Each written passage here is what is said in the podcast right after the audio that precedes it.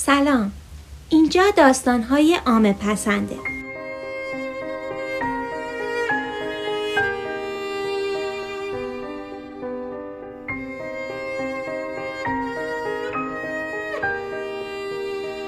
من سانی برای شما کتاب آوای فاخته رو می‌خونم.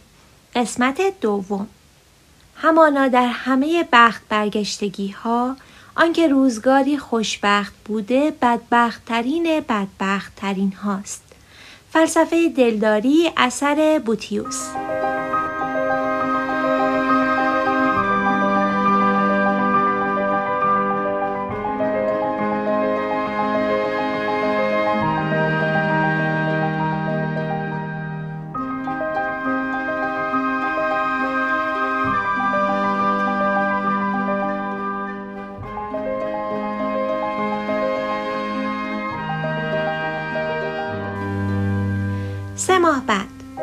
بخش نخست.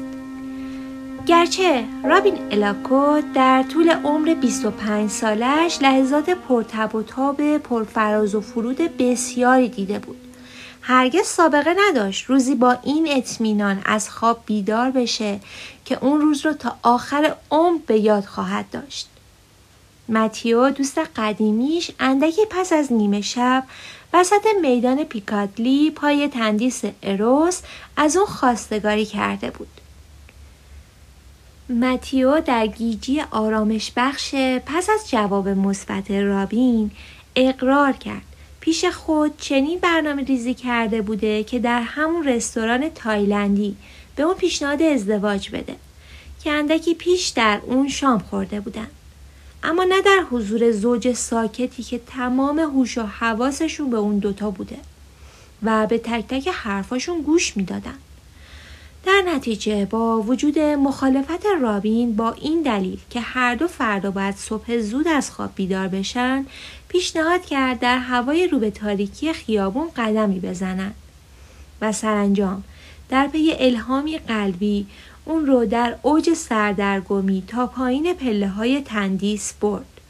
همونجا در هوای سرد شبونه در حضور سه تا ولگرد آسوپاسی که روی پله ها کنار هم نشسته و نوشیدنی قوی غیر استانداردی رو با هم شریک شده بودن دل رو به دریا زد و طوری که با رفتار همیشگیش زمین تا آسمون فرق داشت جلوی رابین زانو زد و به اون پیشنهاد ازدواج داد.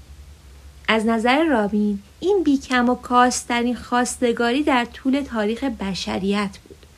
متیو حتی انگشتری هم با خود داشت که حالا تو انگشت رابین بود. انگشتری با یه نگین یاقوت کبود و دو تا نگین الماس که درست اندازه دستش بود و در تمام طول مسیر شهر رابین که دستش رو روی پایش گذاشته بود یک سره به اون نگاه می‌کرد. اکنون دیگه اون و متیو خاطره برای تعریف کردن داشتند. از اون خاطره های بامزه خانوادگی از اون خاطراتی که پدر مادرها برای فرزندانشون بازگو می‌کردن. خاطره که در اون برنامه ریزی متیو درست از آب در نیومد و به صورت حرکتی خودجوش پیش اومده بود. رابین عاشق صحنه بود که ماه تو آسمون می درخشید و ولگردها روی پله بودن و متیو دست باچه و دلواپس در برابرش زانو زده بود. عاشق اروس میدان قدیمی و کثیف پیکاتلی و تاکسی سیاهی بود که برای رفتن به خونهشون در هم گرفته بودن. تو اون لحظه کمابیش می‌تونست عاشق کل لندنی باشه که در طول اقامت یک ماه گذشتهش در اون نتونسته بود به اون اونس بگیره. حتی مسافرهای هر روزه پیرامونش که با چهرهای رنگ پریدشون در واگن مترو به هم فشرده شده بودند در حاله درخشش انگشترش قرار گرفته بودند. و وقتی از ایستگاه قطار زیرزمینی خیابون تاتنهام کورت بیرون اومد و آفتاب بیرمق ماه مارس بر اون تابید با انگشت شستش توق طلای سفید زیرین انگشترش رو نوازش کرد و از فکر اینکه می‌تونه در ساعت ناهار چندین مجله ویژه لباس و مراسم عروسی بخره انفجاری از حس خوشبختی رو در وجودش احساس می‌کرد.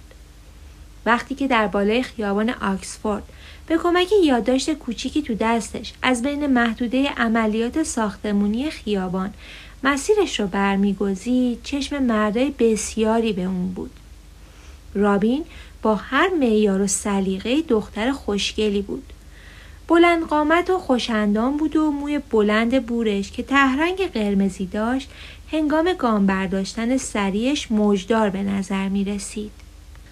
و سرمایه هوا بر سرخی گونه هاش می افسود. امروز نخستین روز از کار منشیگری هفت روزش بود.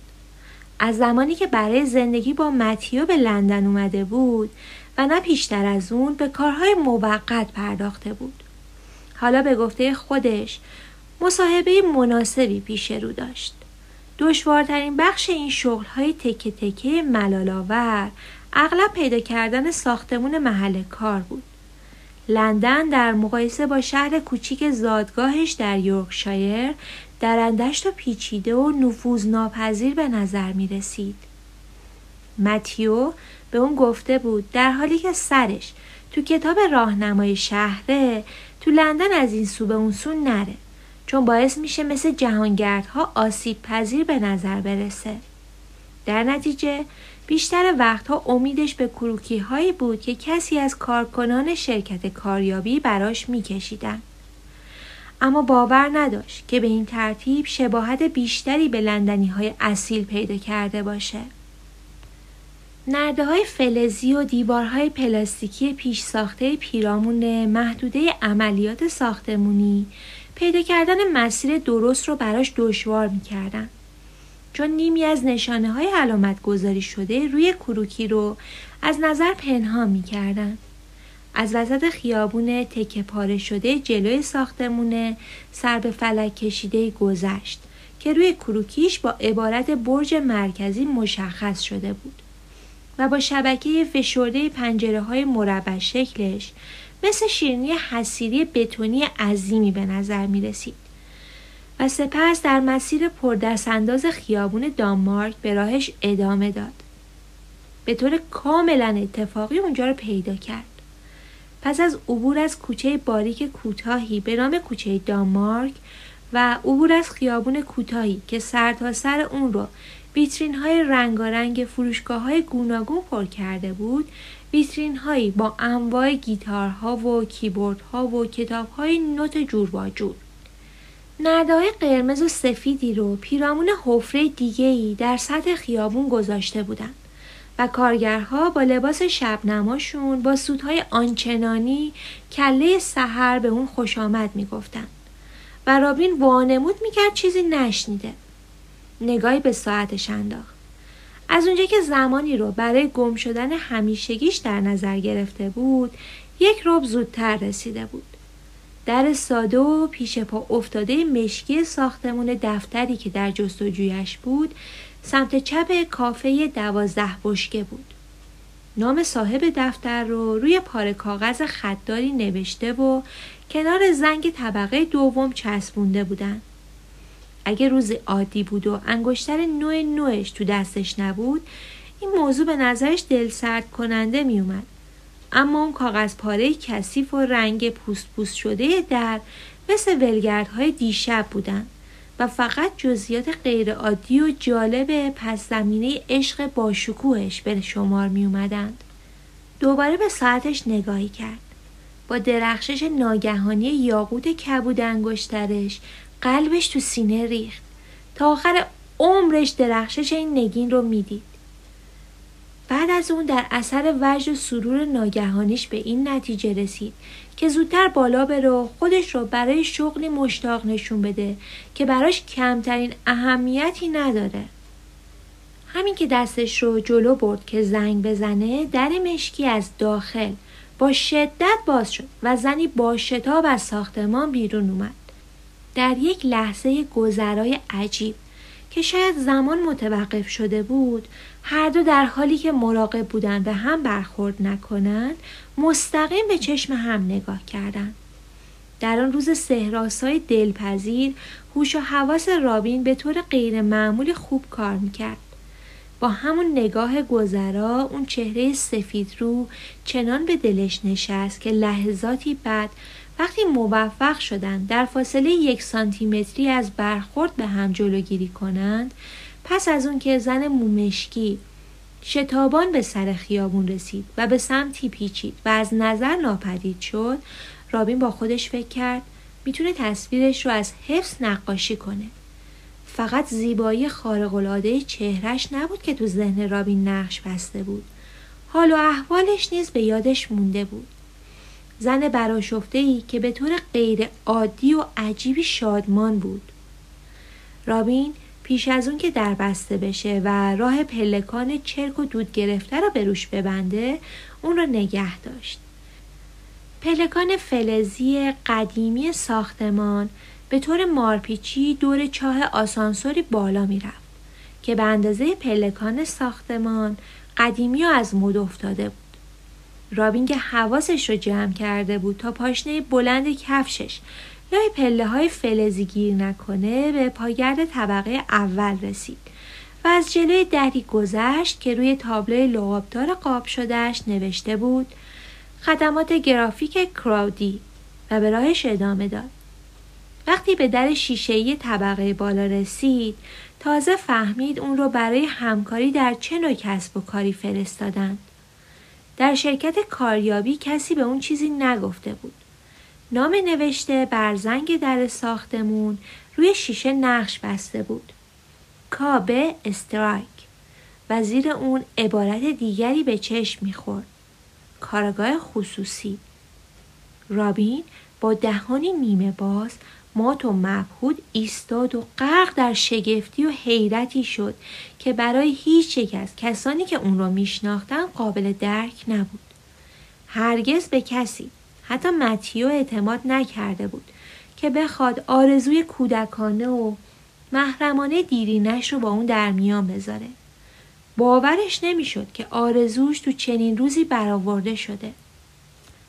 همچون نشانه و اشاره از سوی خدا بود. این رو نیز به نوعی از اعجاز اون روز می‌دونست. معجزه‌ای که به متیو و اون انگشتر ارتباط داشت. هرچند که با استدلالی منطقی هیچ ربطی به هم نداشتند. غرق در شور و شادی این لحظه بسیار آهسته به سوی در رفت. دست چپش رو جلو برد. در نور کم راه رو یاقود کبود انگشترش تیره شده بود و خواست دستگیره رو بگیره. اما پیش از اینکه دستش به اون برسه در شیشهای با شدت باز شد. این بار دیگه به خیر نگذشت. هیکل صد کیلویی مردی سراسیمه و ژولیده. به طور ناگهانی با اون برخورد کرد. رابین تعادلش رو از دست داد و به سمت عقب پرد شد. و کیفش به هوا رفت و در حالی که دستهاش رو به سرعت در هوا تکون می‌داد به سوی پرتگاه مرگبار پلکان پشت سرش سرازیر شد. Can't commit to anything but a crime. Leaders on vacation An open invitation. Once the water starts to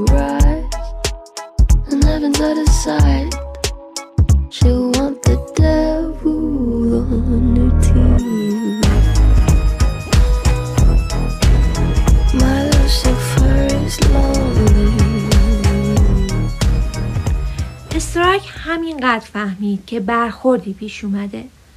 صدای جیغ بنفشی به گوش رسید و اون به طور غریزی واکنش نشون داد. دست درازش رو جلو برد و چنگی زد و مشتی پارچه و گوشت به چنگش اومد. صدای جیغ دیگری از درد در بین دیوارهای سنگ راه رو تنین انداز شد و سپس با اندکی تقلا و کشمکش موفق شد از سقوط دختر جلوگیری کنه. انعکاس صدای جیغ و دادشون هنوز تو فضای راه رو میپیچید. و استرایک متوجه شد که خودش نیز فریاد زنان گفته یا مسیح مقدس.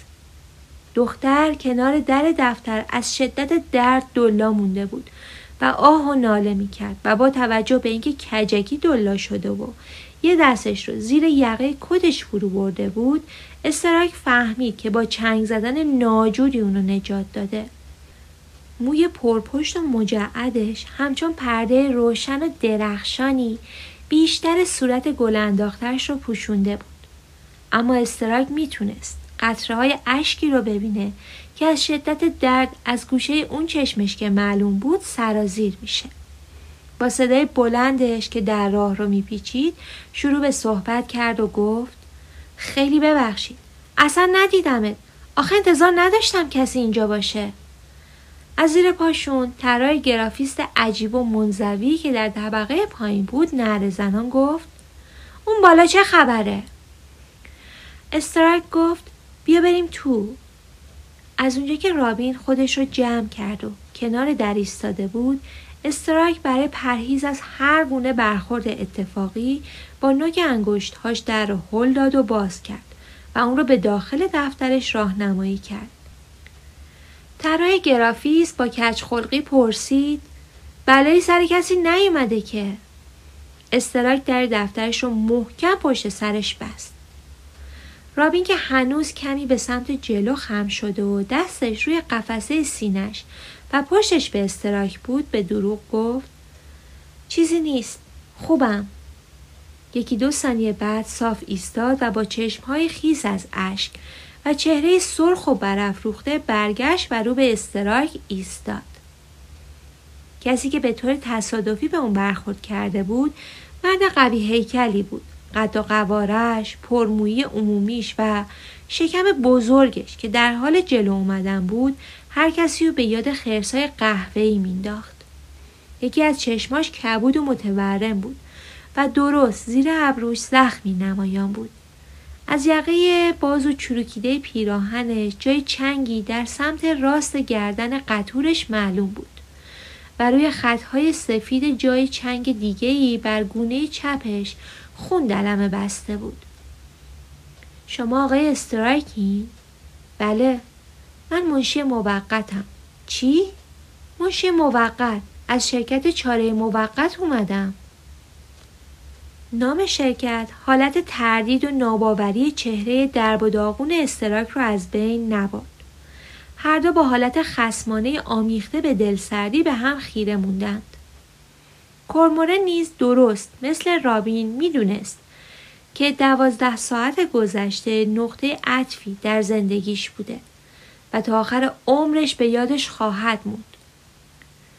حالا شاید سرنوشت پیکی رو با بارانی نسکافه شیکی سر راهش قرار داده بود تا به تنها کنایه به اون بگه زندگیش با جوش و خروش بسیاری به سمت فاجعه میره. قرار نبود منشی موقتی داشته باشه. از نظر خودش با اخراج منشی موقت پیش از رابین به قراردادشون پایان داده بود. تو رو برای چه مدتی فرستادن؟ رابین که پیش از اون هیچ وقت با چنین خوش آمدگویی سردی روبرو نشده بود تو جوابش گفت یه هفته برای شروع کار. استرایک به سرعت در ذهن شروع به محاسبه کرد.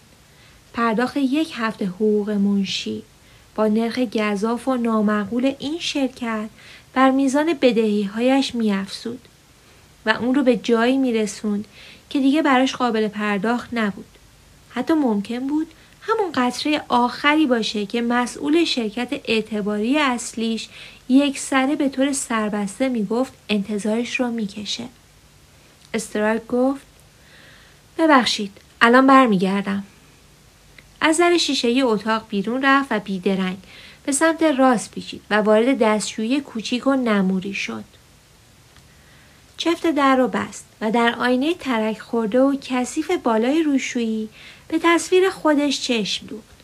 تصویری که از آینه به اون نگاه می‌کرد. ریخت و قیافه جالبی نداشت. پیشونی استرایک بلند و برآمده بود. بینی پهنی داشت و با اون ابروهای پرپشتش شبیه بتهوون جوونی بود که تو مسابقه بوکس شرکت کرده باشه و چشم کبود و متورمش بر این شباهت میافزود موی فرفری و پرپشتش که مثل سیم ظرفشویی تو هم فرو رفته بود باعث شده بود با اسمای مستعار نوجوانانه بسیاری از جمله ببعی صداش کنم خیلی بزرگتر از 35 سال سنش به نظر می رسید. در پوش سوراخ هرز آب لگن کثیف و ترک خورده روشویی رو گذاشت و اون رو با آب سرد پر کرد. نفس عمیق کشید و سر پردردش رو به طور کامل تو آب فرو برد. آب از لگن روشویی سرریز کرد و روی کفش هاش ریخت. اما در اون سکوت و سرمای رهایی بخش ده ثانیه‌ای توجهی به اون نکرد. تصویرهای پراکنده و جدا جدایی از شب گذشته به سرعت از ذهنش گذشت. خالی کردن سه تا کشو و ریختن وسایلش داخل کوله پشتی. مادامی که شارلوت سرش جیغ و داد می‌کرد و برخورد زیر سیگاری به استخون ابروش وقتی دم در برگشت که به اون در پشت سرش نگاهی کنه. پیاده اومدنش تا دفترش در خیابانهای تاریک شهر و یکی دو ساعت خوابیدنش رو صندلی کارش. سپس نوبت به صحنه فجی پایانی رسید.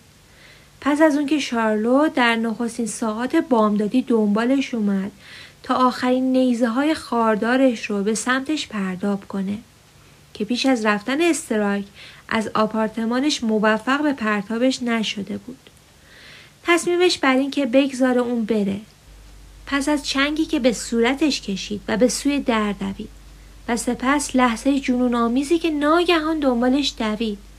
تعقیبی که با دخالت دختر بیتوجهی که به وجودش نیازی نبود با همان سرعتی که شروع شده بود به پایان رسید. دختری که ناچار شده بود جونش رو نجات بده و سپس به اون دلداری بده. سرش رو از آب سرد بیرون آورد و نفسش رو تو سینه حبس کرد.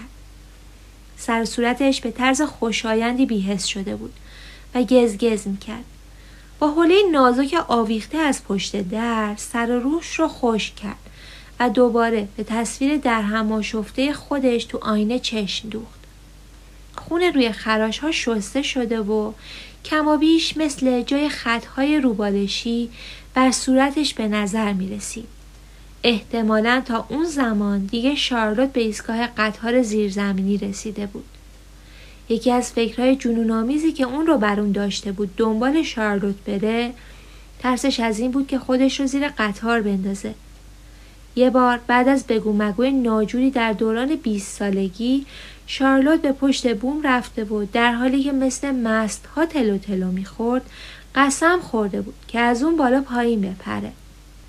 شاید بهتر بود خوشحال باشه که شرکت چاره موقت اون رو از تعقیبش باز داشته پس از صحنه پیش اومده در نخستین ساعات صبح اون روز دیگه هیچ راه برگشتی وجود نداشت. این بار دیگه همه چیز رو باید تموم می‌کرد. استرای یقه خیس پیراهنش رو عقب کشید تا با گردنش تماسی نداشته باشه و چفت زنگ زده در رو کشید و از توالت بیرون رفت و از در شیشه ای دوباره به دفترش برگشت. مته فشاری در بیرون ساختمون به کار افتاده بود. رابین جلوی میز تحریر پشت به در ایستاد. با ورود مجدد استرایک به سرعت دستش رو از داخل کتش در آورد و استرایک می‌دونست که جای چنگ اون رو ماساژ می‌داده. استرایک محتاطانه بیون که به محدوده آسیب دیده بدنش نگاه کنه از اون پرسید خب حالت که خوبه رابین با وقار و متانت گفت خوبم ببینین اگه به وجودم نیازی نیست من میرم. استرایک با نفرت صدای خودش رو شنید که از دهانش بیرون میومد و گفت نه نه اصلا اینطوری نیست. یه هفته است دیگه. خیلی هم خوبه. نامه ها اونجان همونطور که حرف می‌زد نامه ها رو از روی پادری برداشت و به صورت پخش و پلا روی سطح خالی میز جلوی رابین ریخت. گویی به طرز دلجویانه به اون صدقه می‌داد. در ادامه حرفش گفت آره دیگه اگه تونستی بازشون کن. جواب تلفن ها رو هم بده و خلاصه یه سر و سامون کلی به همه چی بده. اسم رمز کامپیوتر هم اینه. الان برات یادداشت می‌کنم که یادت نره. سپس در برابر نگاه محتاطانه و تردیدآمیز رابین این کار رو کرد و گفت بفرما اگه کارم داشتی من تو یکی اتاقم. آنگاه با گام های کشیده به دفتر خودش رفت و با احتیاط در و پشت سرش بست. در حالی حالی که نگاهش رو به کوله پشتی زیر میز خالیش دوخته بود ساکت و بی حرکت ایستاد محتویات داخل کوله پشتی تنها چیزی بود که داشت چون بعید می‌دونست بار دیگه چشمش به نه دهم دارایی هاش هم بیفته که تو خونه شارلوت باقی گذاشته بود به احتمال زیاد همه اونها با فررسیدن ساعت ناهار از بین می‌رفتن و تو آتیش میسوختن به خیابون پرت می شدن و جرواجر می شدن. میشکستن یا با مایه سفید کننده آغشته می شدن. صدای مته فشاری بی وقفه از خیابون به گوش می رسید. حالا دیگه اون میموند و امکان ناپذیری پرداخت کوه بدهی هاش. پیامدهای هولناکی که شکست قریب الوقوعش در این کار به ارمغان می آورد. و نتیجه مهم اما بی تردید وحشتناک جداییش از شارلوت. خستگی توانفرسای استرایک همه این بدبختی ها رو همچون تصویر لوله نقش نمایی متشکل از انواع حول و حراس ها در نظرش جلوه می‌داد. بیون که از حرکتش آگاهی چندانی داشته باشه زمانی به خود اومد که بار دیگه روی همون صندلی نشسته بود که بر رویش ساعتهای پایانی دیشب رو گذرونده بود. از آن سوی دیوار نچندان محکم دفترش صدای خفه جابجایی به گوش می رسید. بی تردید چاره موقت داشت کامپیوتر رو روشن می کرد و به زودی شستش خبردار می شد که تو سه هفته گذشته اون حتی یه ایمیل کاری هم دریافت نکرده. سپس بنا به درخواست خود اون شروع به انجام آخرین درخواست هایش می کرد. استرایک خسته و کوفته و دردمند با شکمی گرسنه روی میز ولو شد و چشمها و گوشهاش رو با دستهای حلقه شده بر روی میزش پوشوند. تا وقتی که حقارت اوریانش در برابر بیگانه ای روبرو میشه ناچار به شنیدن هیچ صدایی نباشه.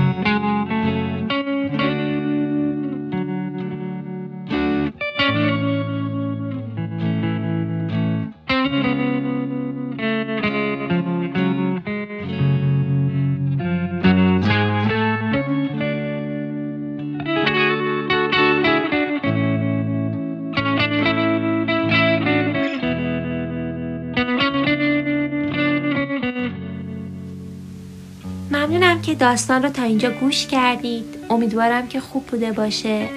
یه مقدار شاید کم و کاست داشته باشیم شروع کاره و ممنون میشم که ما رو ببخشید و سعیمون اینه که بهتر و بهتر بشیم تا به گوش شما خوشتر بیایم.